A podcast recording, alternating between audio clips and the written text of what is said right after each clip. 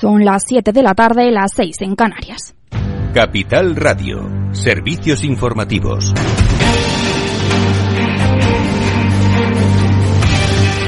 Muy buenas tardes. El Fondo Monetario Internacional ha dicho que la inminente paralización parcial del gobierno de Estados Unidos plantea un riesgo evitable para la economía del país. Por ello, ha instado a las partes a llegar a un consenso sobre la continuación de la financiación federal y es que el Congreso debe aprobar una ley para evitar el despido de cientos de miles de trabajadores federales y la paralización de una amplia gama de servicios por cuarta vez en la última década. Y también en el plano internacional, la primera ministra de Italia Giorgia Meloni ha anunciado un pacto antiinflación que prevé como principal medida una cesta de productos básicos a precios reducidos. El acuerdo entrará en vigor el próximo día 1 de octubre, aunque aún no se han dado detalles sobre los bienes que formarán parte de esta lista.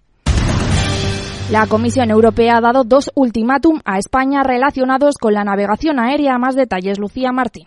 Por un lado, la Comisión Europea pide a España que tome las medidas necesarias para transponer a la normativa nacional la Directiva Europea sobre el reconocimiento de cualificaciones profesionales en el dominio de la navegación interior, o de lo contrario va a elevar el asunto a la justicia europea.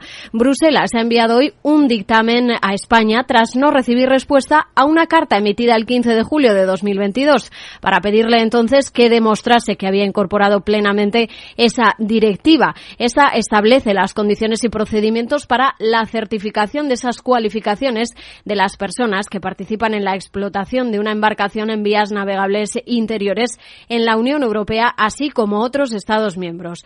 Por otro lado, la Comisión ha pedido al Gobierno de España que relaje sus obligaciones a las compañías aéreas a volverse a registrar en el país si quieren mantener su base permanente aquí, aunque ya lo hayan hecho en otro Estado de la Unión. Si en dos meses no cumple con esta exigencia, también va a llevar el caso ante la justicia comunitaria. Bruselas considera que esta obligación supone una carga administrativa considerable para los propietarios de las compañías y se opone a la libre circulación de bienes y servicios dentro del mercado común. Gracias, Lucía. El Euribor, la tasa de referencia que emplean la mayoría de hipotecas a tipo variable en España, apunta a cerrar el mes de septiembre situado cerca del 4,15%.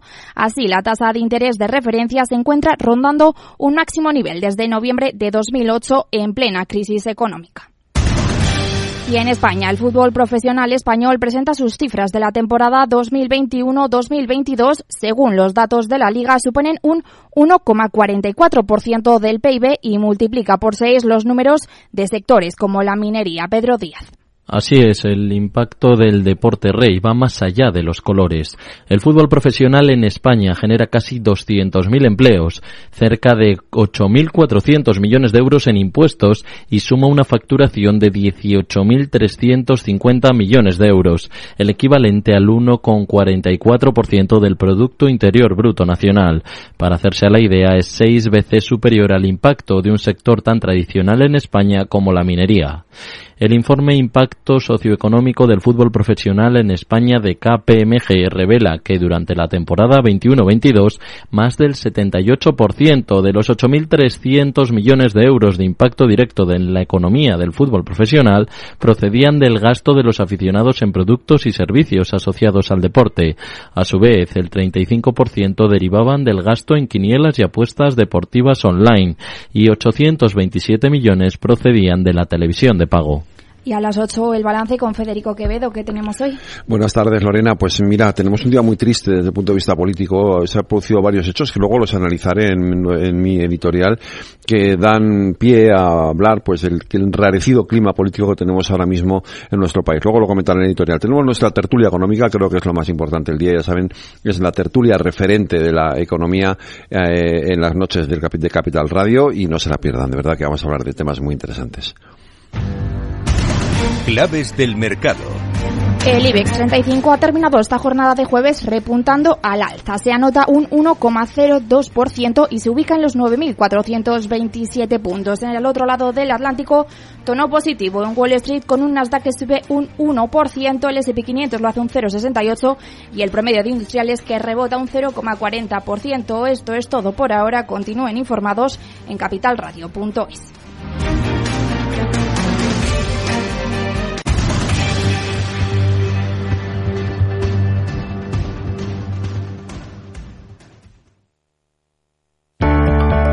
Capital Radio. Siente la economía.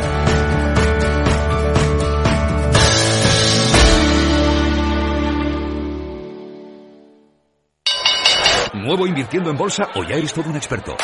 Lo mejor en cualquier caso es hacerlo con XTB, tu broker. Compra acciones y ETFs de cualquier mercado y sin comisiones hasta 100.000 euros al mes. Accede además a la mejor formación en español.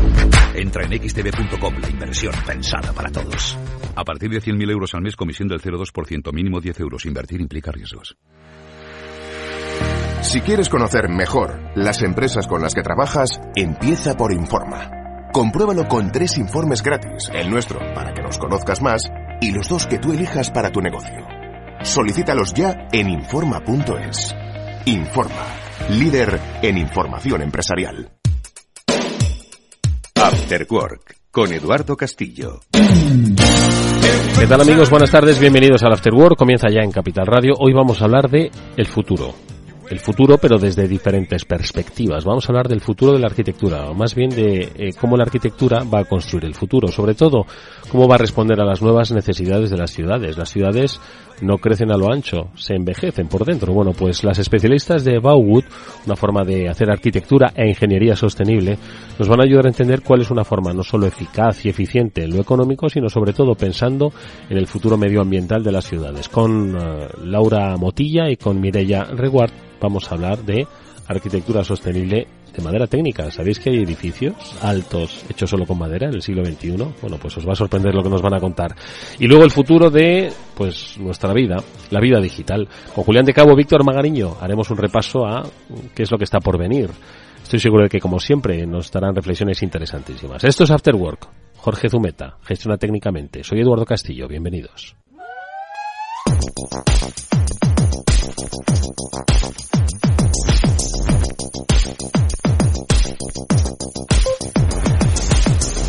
Nos acercamos en este After Work hoy a un sector apasionante, el mundo del inmobiliario. Yo creo que es un mundo combinado el que vamos a tocar con nuestras invitadas. Ahora las vamos a saludar. Hablamos no solo de inmobiliaria, por un poco los desafíos a los que responde su actividad, sino también hablamos de sostenibilidad, medio ambiente, por supuesto diseño y arquitectura, porque hoy nos centramos en la compañía Bauwood, cuya dos de sus fundadoras, eh, Laura Motilla y Mireya Reward, están con nosotros para hablarnos de cómo eh, con los materiales sostenibles se puede hacer una construcción sostenible, sobre todo si hablamos de madera.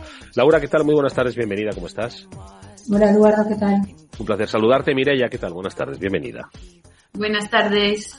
Oye, hoy vamos a tocar un tema que yo creo que a mucha gente eh, quizás se le escapa, que yo creo que responde también a muchas circunstancias que estamos viviendo. No solo la sostenibilidad con la que debemos pues construir las viviendas, sino también cómo se encara desde una perspectiva sostenible pues los desafíos que tiene ahora mismo, por ejemplo, el crecimiento de las ciudades. Un crecimiento que por otro lado está bastante limitado. Entiendo que es algo que está en el ADN de de Bauwood, que es la compañía que, habéis creado y que a qué pretende responder exactamente, porque entiendo que responde a una necesidad que habéis visto como arquitectos que sois, eh, eh, que necesita cubrir no solo una parte del mercado, sino también una parte que demanda la sociedad. Mirella, eh, vamos a recapitular un poco. Bauwood, ¿cómo se concibe, cómo se crea y qué respuestas da hoy?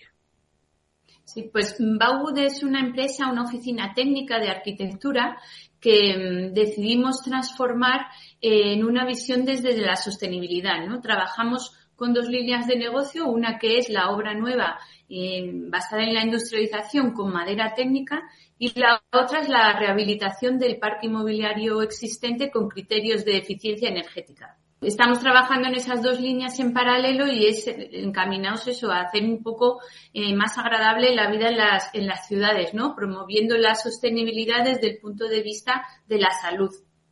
Laura, ¿cómo evoluciona? Nos ha dicho Mirella que el estudio de arquitectura en realidad evoluciona ¿no? hacia este concepto en el que se contempla la madera como la base para el desarrollo industrial, ojo, no solo quizás eh, hay quien lo ubica solo para determinadas eh, determinadas industrias, y aquí estamos hablando de viviendas, de oficinas, de edificios ¿no? que, están basados en madera, y luego el de la propia eh, rehabilitación de viviendas, ¿no? desde una perspectiva sostenible. ¿Cómo se produce esa evolución? ¿Cómo veis que hay una oportunidad y una necesidad de, de discurrir por este camino de sostenibilidad?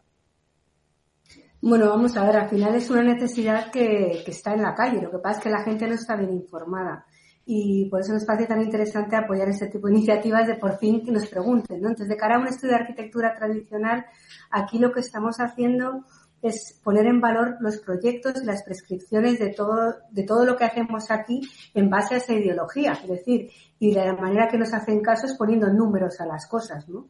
Al final, la gente no rehabilita porque le parece caro, la gente no construye en industrializado porque no entienden el producto ni tampoco saben lo que valen las cosas. Por eso es tan importante una oficina técnica que entienda de esto y sepa no solamente entender de materiales sostenibles ni de procesos industrializados, sino de lo que valen las cosas, que es lo que le importa al final al cliente final.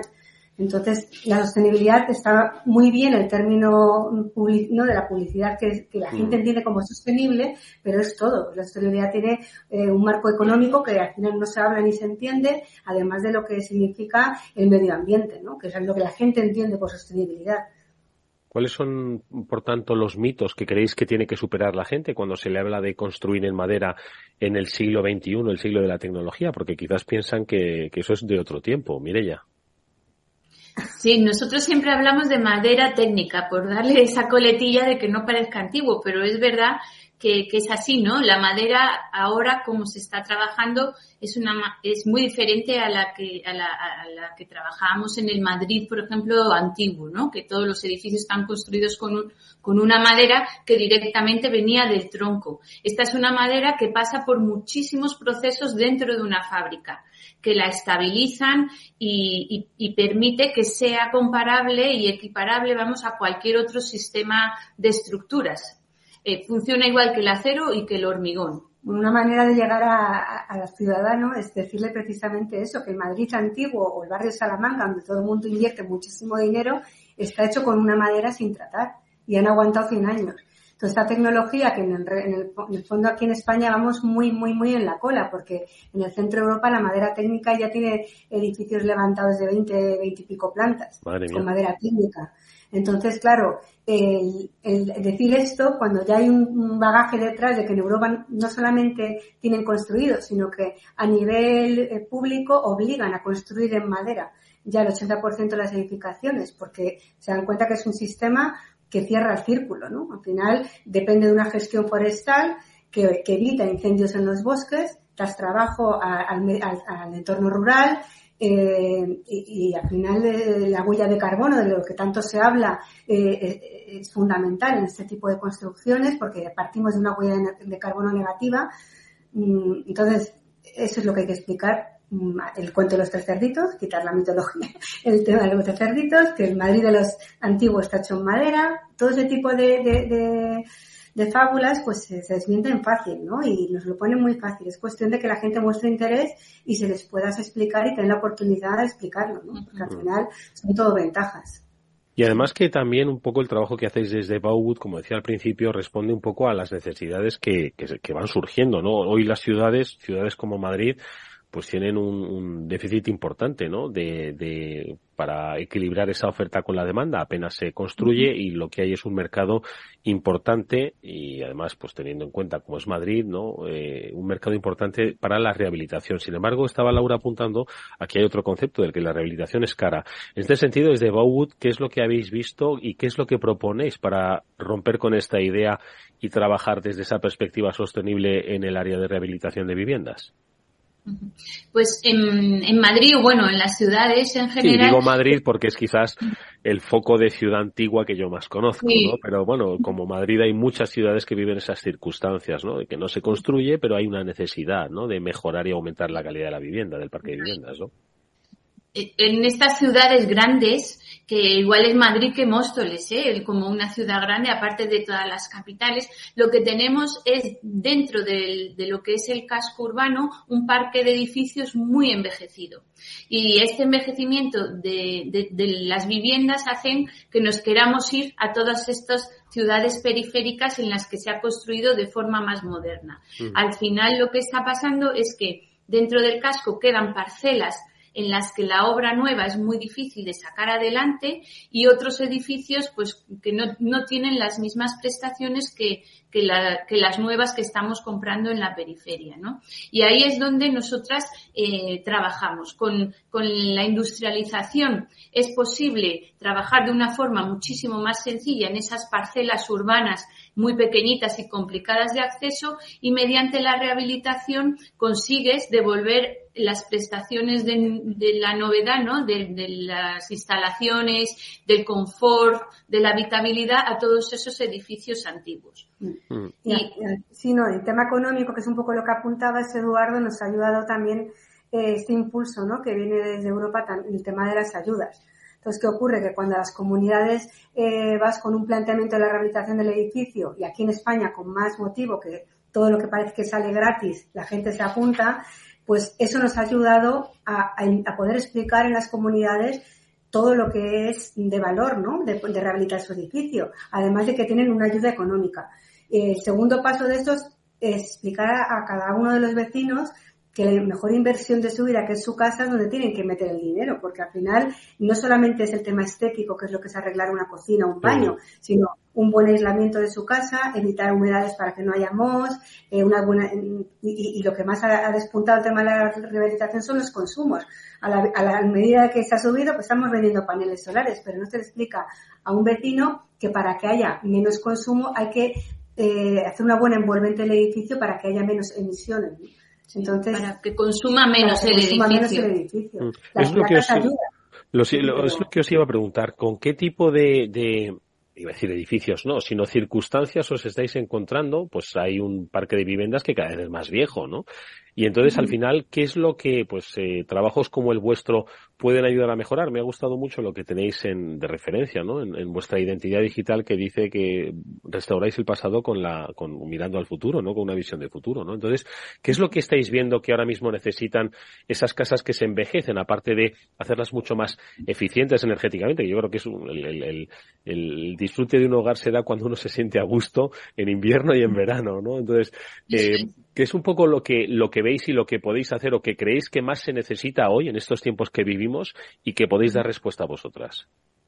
Pues al final la base es esa, recuperar el confort en una vivienda y recuperar ese confort, el vivir de forma confortable en verano e invierno, es recuperar la salud en las viviendas. Y todo esto lo que se hace es teniendo una temperatura adecuada en el interior eh, eh, que sea agradable para, para, para los habitantes, ¿no?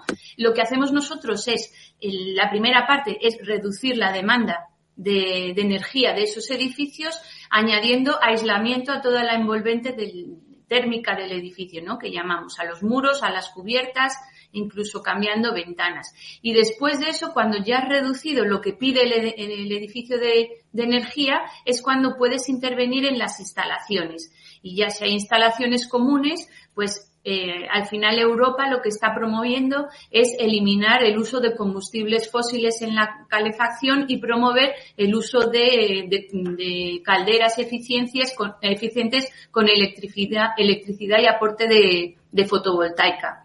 Y ahí es donde intervenimos. Primero, en esas medidas que nosotros llamamos pasivas de aislamiento y luego ya en incrementar ese confort térmico con las instalaciones y lo que mmm, conseguimos con todo esto es mejorar el certificado energético de los edificios, que ya a nivel europeo sí que supone un cambio en el precio inmobiliario de, de esas viviendas.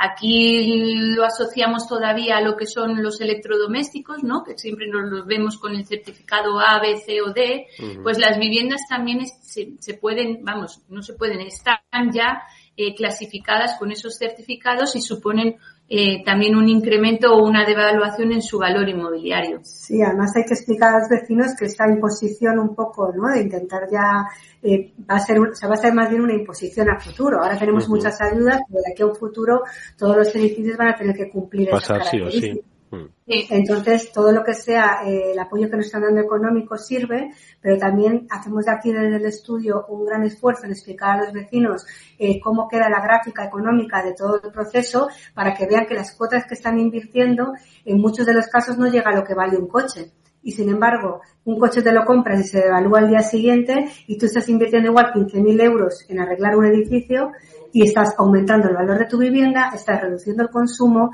estás mejorando la vida en tu vivienda. O sea, son tantos factores que hay que saberlos explicar porque al final mm, es, nuestro, es, nuestra mayor inversión, ¿no? Nuestra casa.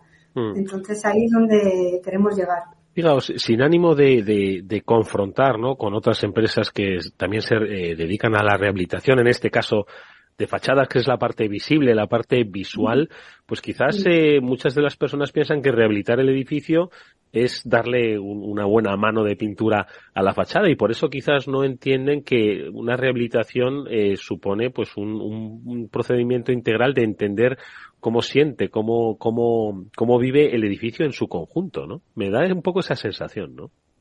Puede ser, pero yo creo que es como cuando tenemos que explicar la madera, pero en cuanto la gente eh, le pica el bolsillo y ven que o vienen ayudas o hay muchos consumos y ya puedes entrar a explicar, todo el mundo lo entiende. Lo que es verdad es luego que eh, tener que soltar el dinero no es lo mismo intervenir en una comunidad de, gente mayor que igual ya no tienen el valor ¿no? de su vivienda, de no, no ven ese futuro. Entonces eso es lo difícil. O sea, aquí hay una labor social al final no solamente actuamos como arquitectos, ¿no?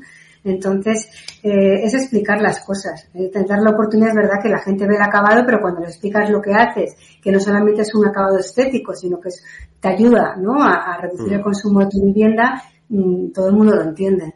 Hombre, y sobre todo si le planteáis, como habéis explicado, Mirella, el, eh, un, un, análisis eh, eh, predictivo de cuál sería el ahorro, ¿no? Eh, de los de los consumos actuales y consumos futuros, ¿no? Haciendo mucho más eficaz y eficiente ese edificio, ¿no?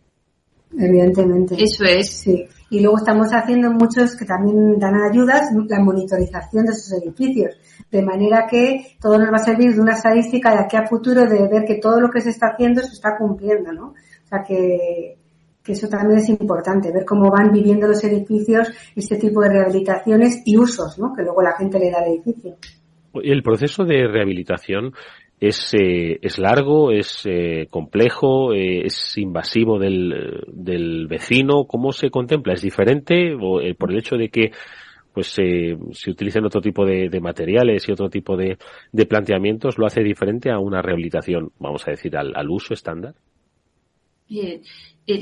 A ver, siempre que hablamos de rehabilitación, eh, no son lo que es la obra es distinto a una obra estándar, ¿no? Porque al final la rehabilitación estás interviniendo en un, edificio con los vecinos dentro. Eh, así que eh, prácticamente desde el carácter de los técnicos y de los obreros que van a trabajar tiene que ser muy distinto, ¿no? Ya hay que tener unas ganas de atender de, hacer un servicio de atención al cliente porque estás continuamente trabajando con el cliente en la obra. Y ese es el primer, el primer planteamiento.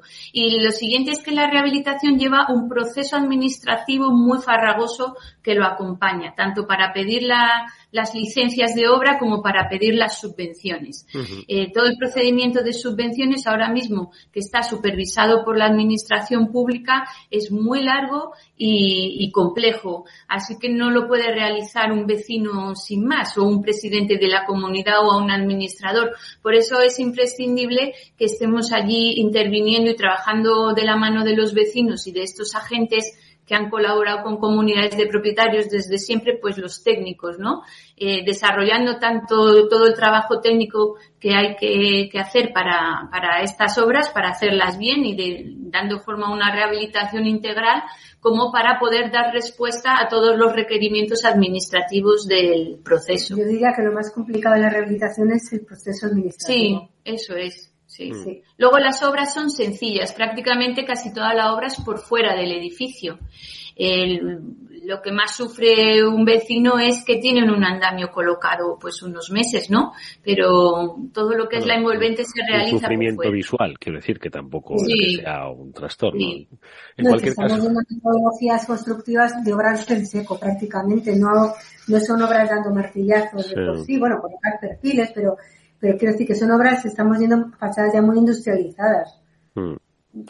Yo creo que habéis planteado un, un, un escenario, ¿no? Que, que es eh, de tránsito inevitable, es decir, nos dirigimos hacia allí. Decíais una analogía, ¿no? Con el sector del automóvil, cómo ha ido evolucionando, ¿no? Independientemente de la valorización de lo que son los activos de cada sector, ¿no? Pero el sector del automóvil ha transitado hacia una economía sostenible y hoy hay una legislación europea, pues que prevé el fin de determinados usos.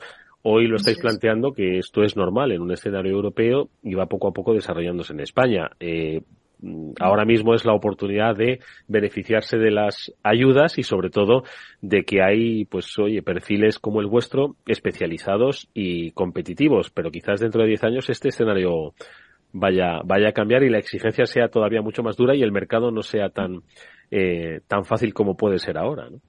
Bueno, sí se están dando cuenta muchos, muchas comunidades, porque el tema de las subvenciones no vienen todas a la vez. Entonces puede que entre una subvención antes y podemos empezar la obra antes, ¿no? Entonces muchas comunidades, y ahí es donde estamos haciendo la segunda labor después de, es entender que teniendo una subvención pueden arrancar esa obra con una pequeña financiación, de cara a no tener que prolongar en el tiempo, ¿no? El valor de su edificio. Entonces, también es otra segunda, y la gente empieza a verlo, que tienen que igual, oye, pues es que igual nos interesa pedir un pequeño crédito para lo que queda y no estar esperando un año más a que nos den una subvención.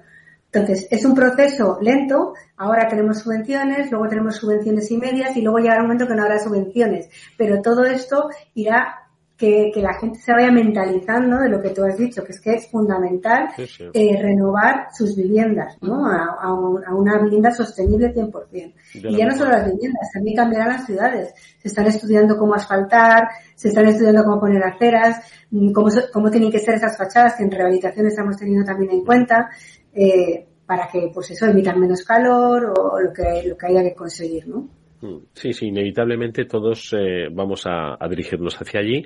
Y bueno, la oferta de Bauwood es eh, una oferta pionera que se adelanta. Llevan ya muchos años trabajando en el concepto de rehabilitación desde una perspectiva sostenible, trabajando con madera técnica, algo que va haciéndose hueco poco a poco en nuestro mercado de la construcción y rehabilitación y a la que les, les tendremos que preguntar cuando llegue la legislación cómo lo encajamos, porque sin duda algunas son pioneras en este, en este sentido. Ellas son las responsables de Bauwood, que son Laura Motilla y Mireia Reguart, a la que les agradecemos que hayan estado con nosotros en este programa, dándonos nuevas pistas, nuevas oportunidades de negocio y nuevas oportunidades para los vecinos. Gracias Laura, gracias Mireia, hasta muy pronto. Gracias a vosotros. Adiós. lose you not lose their mind too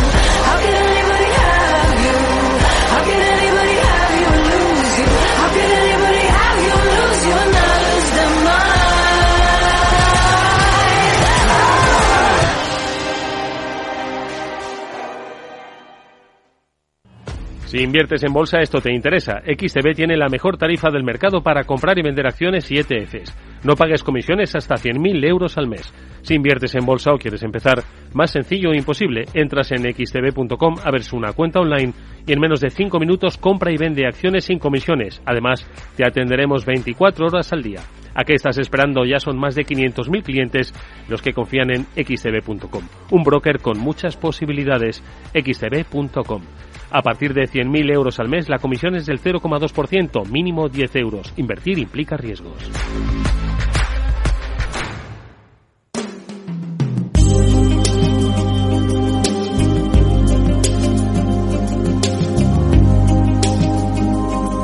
Después del trabajo, After Work, con Eduardo Castillo, Capital Radio.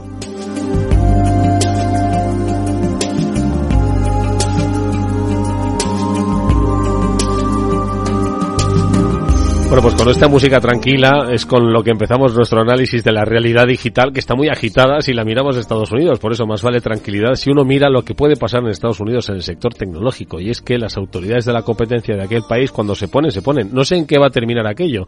Pero bueno, si la semana pasada con Julián de Cabo y Víctor Magariño hablábamos de lo de Google, ¿no? Y que es lo que ya estaban un poco planteándole, ¿no? Sobre esa posición de monopolio, pues si no me equivoco hace dos o tres días el que salió a la palestra fue Amazon, nada menos, con una acusación de monopoliazo total.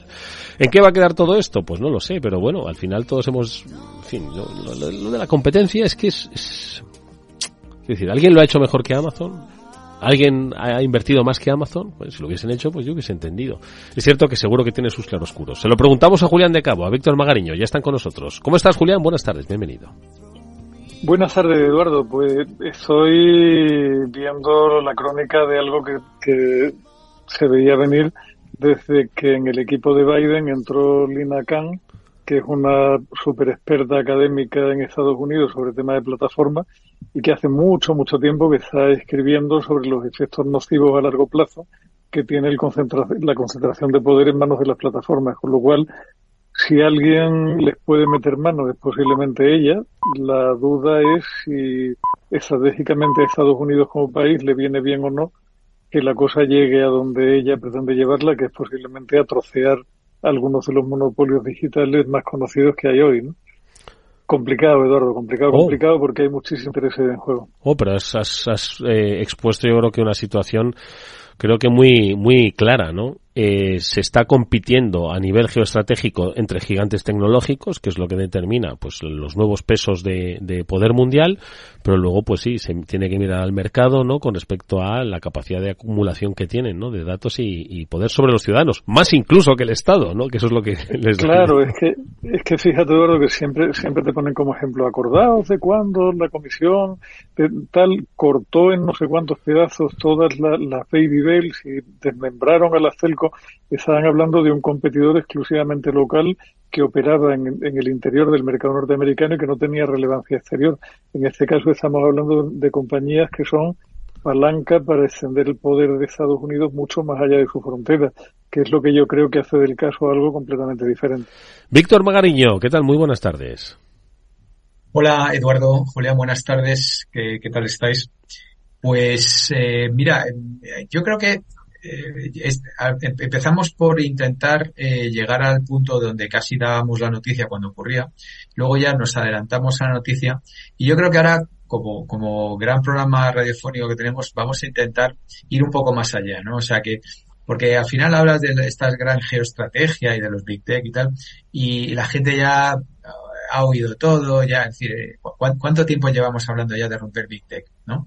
Ahora de repente el Departamento de Justicia ha decidido en Estados Unidos que, va a mandar prácticamente a la vez a, Google y a Amazon. Pero nosotros llevamos hablando ya de esto un montón de tiempo, ¿no? Entonces, eh, a mí me gustaría hoy hablaros de, un poco de, las oportunidades que esto supone, ¿no? Y de, y de algunas empresas eh, de segunda línea o no tan famosas que están compitiendo muy exitosamente con el, con el Big Tech, ¿no? Y, y eso ligarlo con, con algo que viene mucho de mi gurú de cabecera, que es el, dice, él dice mucho, dice, en este momento de la historia eh, es prácticamente imposible convertirse en billonario con B, pero es el momento más fácil de convertirse en millonario. Pero me gustaría reflexionar un poco sobre esto y, contaros un poco mi, mi, opinión, ¿no? Y que tiene que ver con todo esto que, que estamos hablando.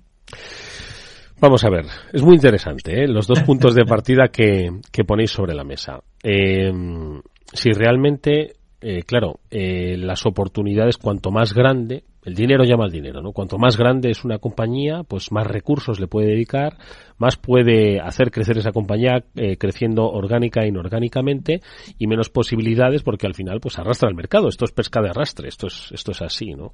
Pero claro, estos son libres mercados, ¿no? Donde al final, pues oye, el que lo vio venir y el que apostó durante no sé cuántos años tiene Amazon, la librería de Amazon, aquella que empezó, pero bueno, el que empezó eh, haciendo esto y apostando y, y teniendo visión de negocio y teniendo olfato y teniendo luego capacidad de artillería, bueno, pues oye, eso es lo que permiten las leyes del, libre mercado, ¿no?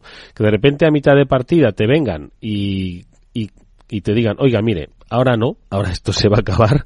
Usted va a trocear todo esto porque tiene que dejar que haya competencia, que sí, la competencia es sana, pero no deja de ser una competencia intervenida por el Estado, ¿no? Y al final es el Estado el que siempre va, va a acabar eh, poniendo las reglas del juego. Yo entiendo que los Estados tienen que poner marcos regulatorios y siempre dentro de esos marcos regulatorios pues se juegan las, las, eh, los, los partidos, ¿no? Pero pero claro, ese, sin duda alguna, yo creo que da para mucho debate, ¿no? Eh, eh, ahora hay, hay pocos, pocas personas pudiendo hacerse millonarios porque solo hay billonarios, ¿no? Efectivamente, y en el momento, o sea, sí, no lo sé. A ver, Julián, ¿qué ha dejado Víctor esto sobre la mesa? No, fíjate, Eduardo, que, que estás hablando de una compañía estamos acusando de monopolio barra dinosaurio, si quieres verlo así, a una compañía como Amazon que si a mí no me falla mucho la cuenta, se funda en el 94 el 95. Hablamos de una compañía que, que no creo que haya cumplido 30 años todavía. Los, grandes monopolios típicamente lo han sido al cabo de muchísimo más tiempo de ejercicio.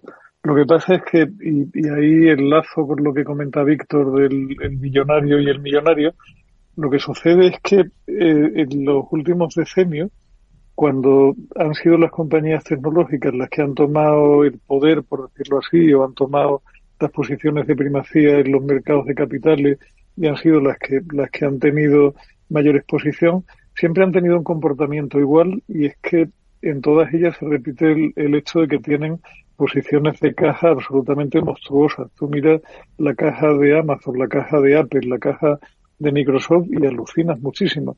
Pero porque son compañías que tienen conciencia absoluta de lo, de lo etérea o lo inestable que es su posición, porque saben perfectamente mejor que nadie que construir una ventaja competitiva con tecnología es algo que está sujeto a cambio y sujeto a copia muy fácil.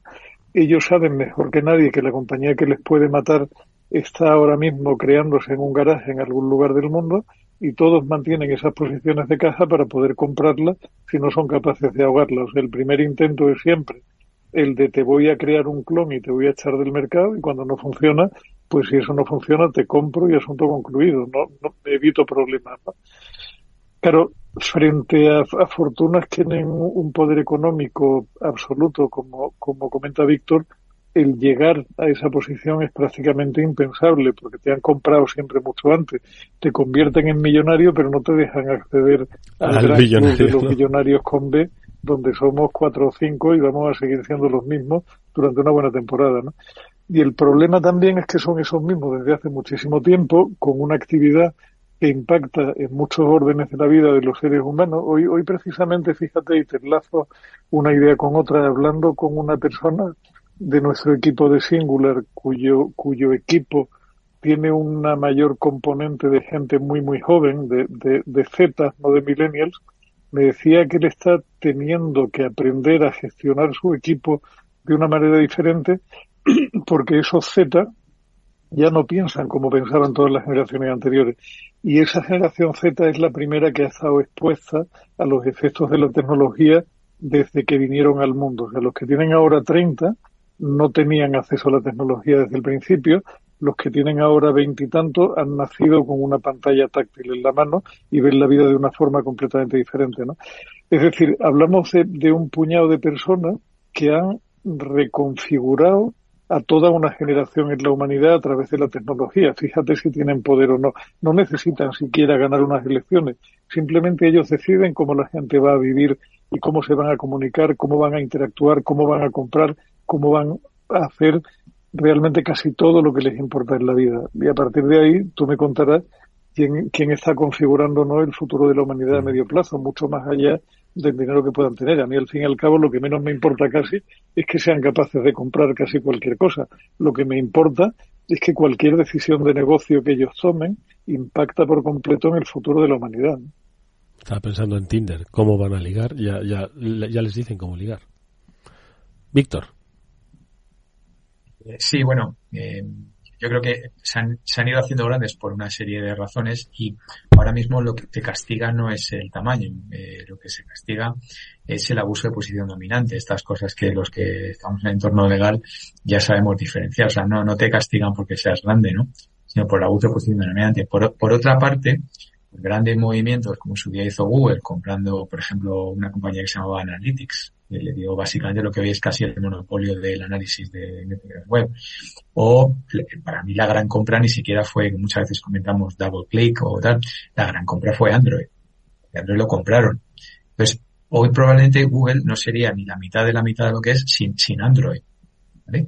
Porque, entre otras cosas, no tendría más del 50% de los sistemas operativos de teléfonos móviles, que es donde pasa todo. Donde pasan las búsquedas, donde se navega la gente y tal. Mm. Pero volviendo al tema de los billonarios y millonarios que, estaba, creo. si os fijáis, eh, Big Tech, estás hablando de cinco, eh, si es el, el, ámbito extendido, podría ser diez compañías en todo el mundo, ¿no? Entonces, sabemos quiénes son, ¿no? O sea, están ahí, pues el Jeff Bezos, el Satya Nadella, el, eh, bueno, ya Jobs, eh, eh, o sea, sabemos quiénes son Larry Page, Sergey Brin, o sea, tienen nombres y apellidos y de hecho están, entre comillas, medio escondidos, ¿no? De hecho están, según nuestra vicepresidenta, pensando en irse a otro planeta, ¿no? Ya veremos a ver si lo consiguen o no. Pero están en ENSO, o sea, quiero decir, vosotros, yo sinceramente, ¿os cambiaríais por uno de estos? Yo, ya te digo yo que no. Por mucho megallate y por mucho tal, pero estar continuamente on the spotlight y todo esto no. Sin, e, es decir, es complicado convertirse en billonario, ¿vale? Sin embargo, yo no sé si os ha pasado o no, pero yo me hacía esta reflexión, ¿no? A, lo largo de varias lecturas esta semana. Yo puedo decir ahora mismo de mi entorno cercano, algunos incluso amigos, os puedo hablar de una docena de personas que son millonarios y que se han convertido en millonarios en los últimos ocho días incluso menos. A ver, Magariño, y yo, y yo millonario, pero, espera, millonario, millonario no, no, no, es cualquiera que comprara un piso hace 15 años. No, no, no, no, no, no, Julia, no, no, no, no, no, no voy por ahí, no voy por ahí. Estoy hablando de gente que ha hecho entre 2 y 15 millones de euros eh, de una atacada, prácticamente de una atacada. De esos estoy hablando, ¿vale? Que no son tantos, pero, pero ya son muchos. o sea, no son tantos, pero son muchos. Entonces yo tengo más de 30 años de carrera profesional. Yo no he conocido ni uno solo de estos hasta hace 5 o 6 años. Y ahora te puedo citar una docena de gente que está muy cercana a mí, vamos, que tengo los teléfonos. No sé si me explico. Entonces, haciendo esta reflexión, eh, pues llegas a la conclusión de que efectivamente mm, es muy complicado llegar a ser un billonario porque llegar a construir un gran gigante de estos, pues es muy complicado. Pero, pero, hoy en día eh, puedes llegar a ser millonario no por propiedad o porque me compré un piso y multiplico por dos o por sí, sino porque creas valor. Exacto, porque creas valor y luego lo vendes o lo mantienes o porque generas. Y, y ahí están, pues, por ejemplo, un montón de compañías, algunas sonarán más, otras menos, que están compitiendo satisfactoriamente con los Big Tech, ¿no? Eh, o sonará una compitiendo o, o proveyendo, porque esa es otra cosa, ojo, ¿eh? No, no, no, no, compitiendo, compitiendo, compitiendo. Te sonará una compañía que se llama Garmin. Julia le tiene que sonar porque es muy techy y Eduardo también seguro que tiene que sonar. Bueno, Garmin hacía eh, dispositivos para eh, atletas y todo esto, para medir la presión y todo esto, ¿no? Entonces, de repente, llegó Apple Watch. ¡Bum! La, la gran, eh, de hecho, Apple, ya sabéis que vende más relojes que toda la industria de relojes junta. Bueno, pues estos eh, exitosamente se mudaron al segmento premium. Entonces, desarrollaron unos dispositivos de más caros y mucho más valor que los, que los Apple Watch y están compitiendo, están alrededor de mil millones de facturación y una cosa muy importante, ganan dinero. Porque luego están las nuevas empresas que no ganan dinero y que empiezan a crear valor, el, el We What the Fuck, ¿no? El We Work y todos estos que estamos viendo que están cerrando todos los e-commerce fake y tal y cual. Entonces Garmin se ha posicionado ahí arriba pero también, cuidado, también los que navegáis en barco y tal, también sabéis que tiene sistemas de navegación en barco y sistemas sofisticados y tal cual. Y está... más, que, más que arriba, Víctor, lo que, lo que se ha posicionado es en un nicho, no, no, y, en un nicho, se puede ganar pero un nicho de mil millones, y, se, y se puede vivir tranquilo. Claro, lo que pasa es que Garmin, que es el otro efecto grande de nuestros días, son compañías globales. Al final no hay espacio en el mundo para cuatro o cinco fabricantes de relojes especializados en montaña o en deporte avanzado o para fabricantes de, instrumentos de navegación, con lo cual te quedas con todo un mercado a nivel global. En muchos casos vendes directo, con lo cual tus márgenes son estupendos. Pero, pero son nichos, ¿no? O sea, Garmin pero, pero va a ser competencia para, para Apple. Pero Garmin vale en bolsa 20 mil millones de dólares. ¿eh? O sea, ya querría yo ser un... O sea, es que no estamos hablando de 50, 60, 100, no, 20 mil millones de dólares.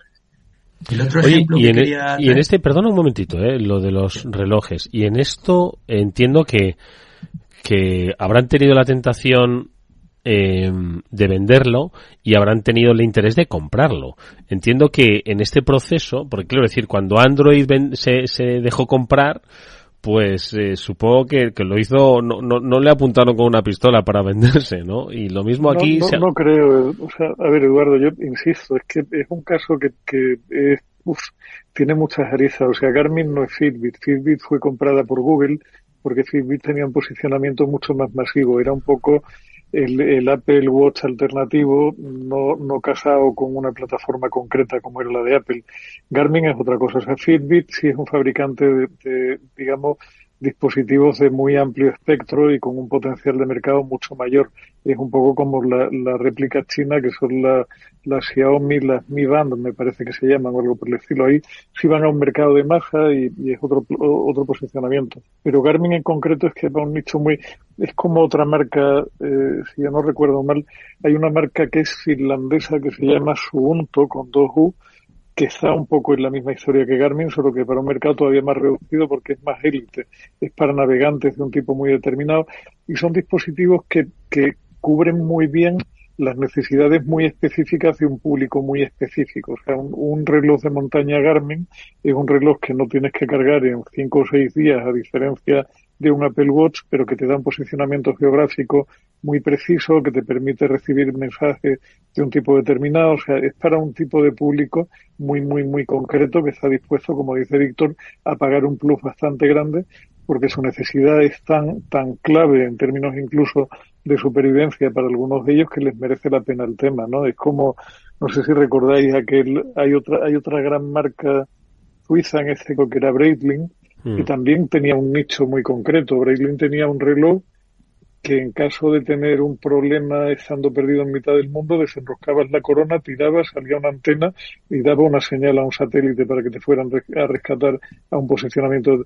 Pero claro, ¿quién, necesita un Breitling de ese tipo? O sea, lo puedes vender por una millonada, pero son cinco aventureros extremos los que, los que lo necesitan en algún caso y no sé si lo pueden pagar siquiera, ¿no? Pero, pero, pero al final, eh, mirad, el otro ejemplo que os traía, yo creo que lo vais a conocer, a ver. ¿no? Porque Garmin se conoce bastante, pero este se conoce, lo conoce todo el mundo. Es Dropbox.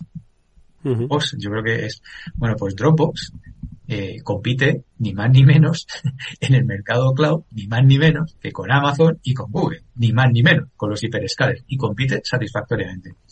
Dropbox no vale 20.000 millones en bolsa, pero vale 10.000 millones en bolsa.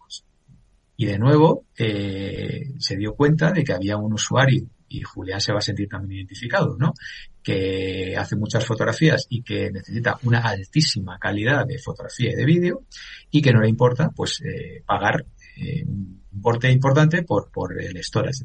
Entonces, se ha centrado en ese mercado y está compitiendo muy satisfactoriamente con, con, estos grandes, ¿no? Que Lo, cual, lo cual eh, tiene un mérito, Víctor, porque Amazon, por ejemplo, te ofrece almacenamiento ilimitado para fotografía, no para vídeo, pero sí para foto. O sea, si eres muy fotógrafo, en Amazon tienes almacenamiento completamente ilimitado y sin embargo Dropbox ha encontrado un espacio específico y ahí lo tienen. Sí, pero, de nuevo son, son nichos, son, como tú dices bien, Víctor, son, nichos pero hay una, hay una compañía de e-commerce argentina que también nos suena, se llama Mercado Libre. E-commerce, ¿eh? fíjate que tú parece que es como que no. Bueno, pues estos están compitiendo satisfactoriamente de nuevo con Amazon. No con Amazon Web Services, sino con Amazon de Retail. Y en el Mercado Libre es, más vieja que el hilo negro, Víctor pero, cuidado, es que estos valen 70 mil millones de dólares. ya, querría yo estar en nichos de y competir ni más ni menos con Amazon en un negocio donde Amazon palma pasta. Otro que está compitiendo ahora satisfactoriamente sería Mercadona, ¿no? Aquí en España. En fin, lo que quiero decir es que eh, hay, hay un hueco ahí que, que, yo creo que la gente debe de intentar eh, explotar, ¿no? Ahora estamos, ahora todo el mundo habla de inteligencia artificial. Me parece que, que solamente va a ganar dinero ChatGPT. Mm y tal. Y yo he estado leyendo por ahí que esto va a generar una industria de, de no sé si llamarlo nicho o lo que sea. Pero ahora qué pasa? Que es súper mega caro hacer el entrenamiento de estos Large Language Models, de estos LLMs, y entonces lo que se está haciendo es para temas más específicos, para temas más concretos. Entonces hay algunos que están entrenando modelos solamente para codificar. Bueno, pues eso va a ser un negocio multimillonario en, de aquí a nada, ¿no?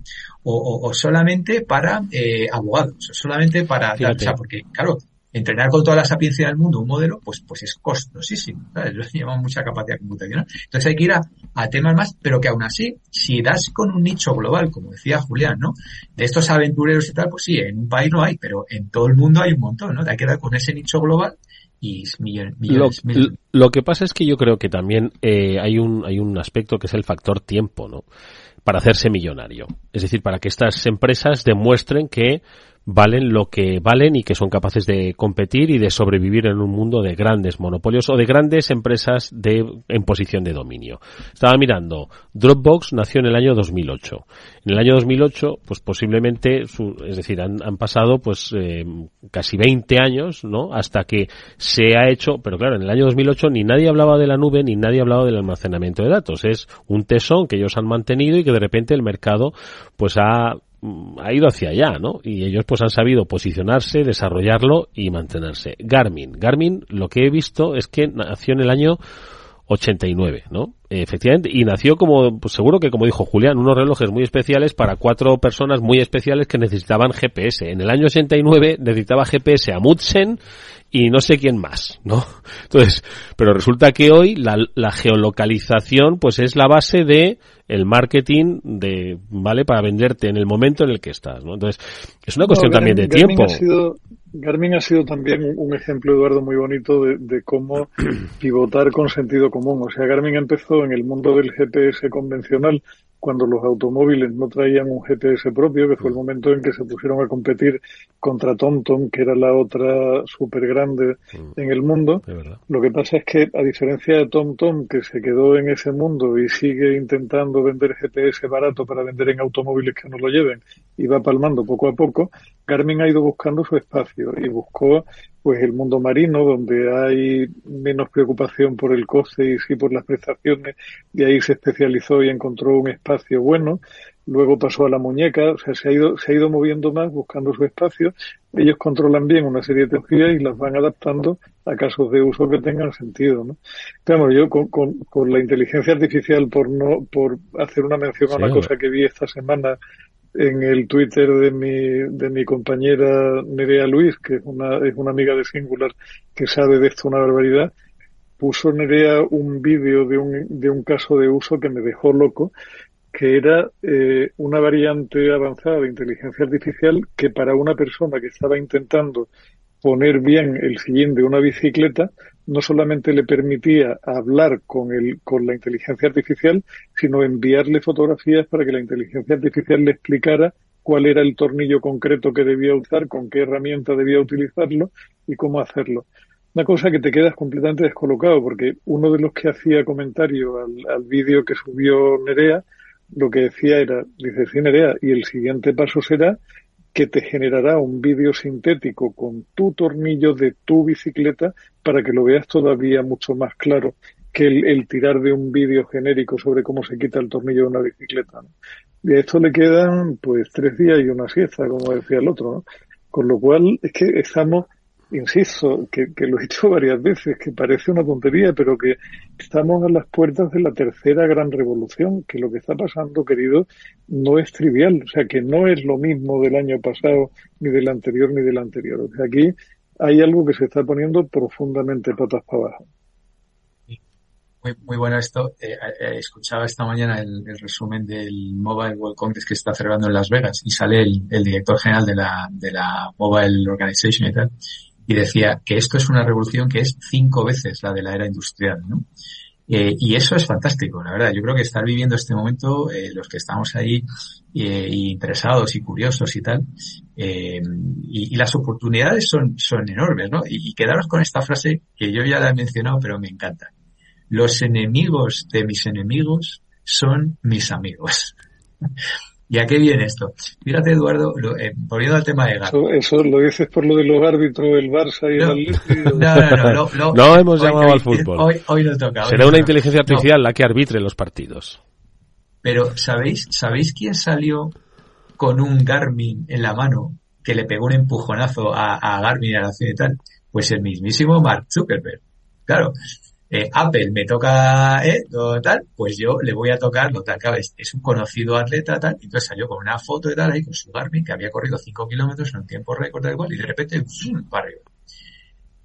La semana pasada, eh, a, veces he hablado de, Oracle, ¿no? Que están en nube tal, que están claro, yo digo, joder, macho, estos de Oracle hacen un evento de cloud y se van a Las Vegas y cuesta una pasta, mientras que los de Amazon, todo gratis, tal y cual, no sé qué. Bueno, pues justo dos días antes del evento, dan la opción de suscribirse online.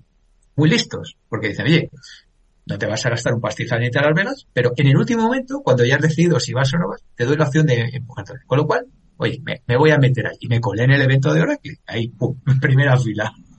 oye, si es gratis, pues venga. Y sale la CEO de Oracle. Y yo digo, a ver, entonces es una ya de cierta edad y tal, y bueno, digamos que no habla muy deprisa, ¿no? No es como, no, tengo, obviamente no tengo nada que ver con nada, porque Andy Jassy también es mayor y el cerebro le va muy rápido. Pero, pero iba como muy lentita. Y de repente se viene arriba y adivinar a quién trae a la palestra del escenario. La CEO de Oracle, en el evento de Las Vegas, se trae, atentos, al CEO de Uber. Cuidado, ¿eh? no es cualquier cosa, el CEO de Uber. Sabéis que Uber ha pegado un cambiazo en los últimos cinco años y es de la mano de este tío, un tal Dara Kogasowski, no sé qué, un nombre raro, que seguro que no pilotamos ninguno. Y de repente digo, joder, macho, Oracle con el, con el CEO de, de, Uber. no es cualquier cosa. Digo, ¿cómo es que Uber se va a la nube de Oracle teniendo la de Amazon, la de tal? A ver, pregunta para los oyentes y para vosotros. O sea, ¿qué, qué es Uber? Pues el, un gigantesco competidor de Amazon ahora mismo, pero, pero tamaño sideral. O sea, lo comentábamos hace una semana. ¿De qué vive Uber hoy? ¿Dónde gana dinero? llevando comida, y llevando cosas. o sea, entonces volvemos a los enemigos de mis enemigos. Entonces dije, anda.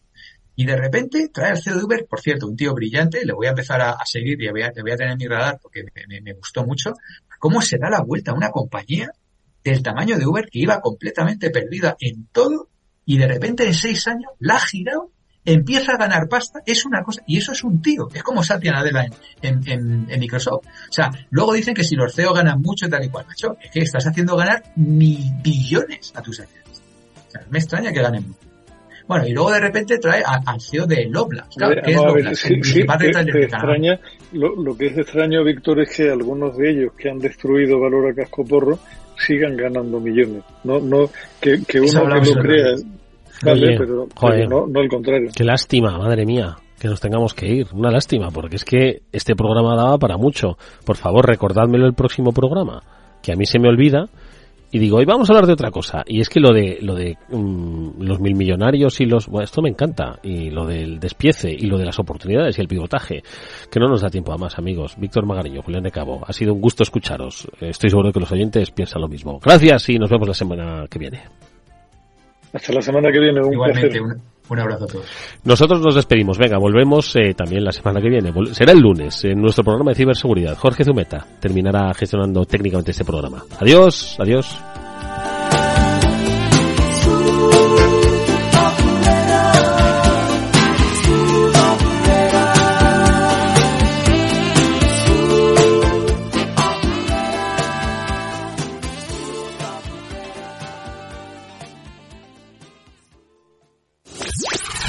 Capital Radio. La genuina radio económica. Siente la economía.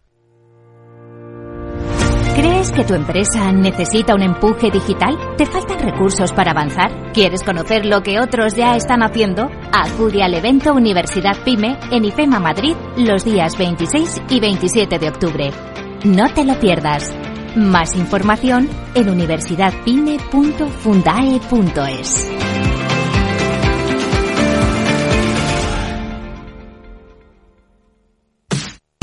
Los viernes en Capital Radio te proponemos descubrir y comprender las estrategias de empresas con éxito que servirán de inspiración y ejemplo para la tuya. Escucha Metaempresas, un programa presentado por Andrés Arenas con la presencia y los consejos de expertos en distintas áreas y profesores de reconocida trayectoria. Todos los viernes a las siete y media de la tarde, Metaempresas, Capital Radio. ¿Qué es ir más allá? Con Arval podrás llegar donde te propongas de la forma más sostenible y asegurar un mundo mejor contribuyendo a la seguridad en carretera, al futuro de las ciudades y a la calidad de vida. Ser responsable sin tener miedo al liderar el cambio. Arval, la transición energética arranca aquí. Más información en arval.es.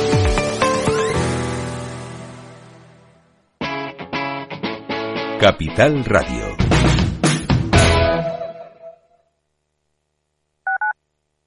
Capital Radio 103.2 quiero de colores. Te quiero libre. Te quiero vibrante, acogedora, fuerte y valerosa. Te quiero como eres. Madrid. Te quiero diversa. Madrid. Te quiero diversa. Comunidad de Madrid. La economía vuelve a El Balance con renovada presencia. La tertulia económica más simpática, entretenida y con los profesionales mejor preparados de la radio española llega todos los jueves a los micrófonos de El Balance a las 9 de la noche. Aquí, en Capital Radio. Capital Radio. Siente los mercados.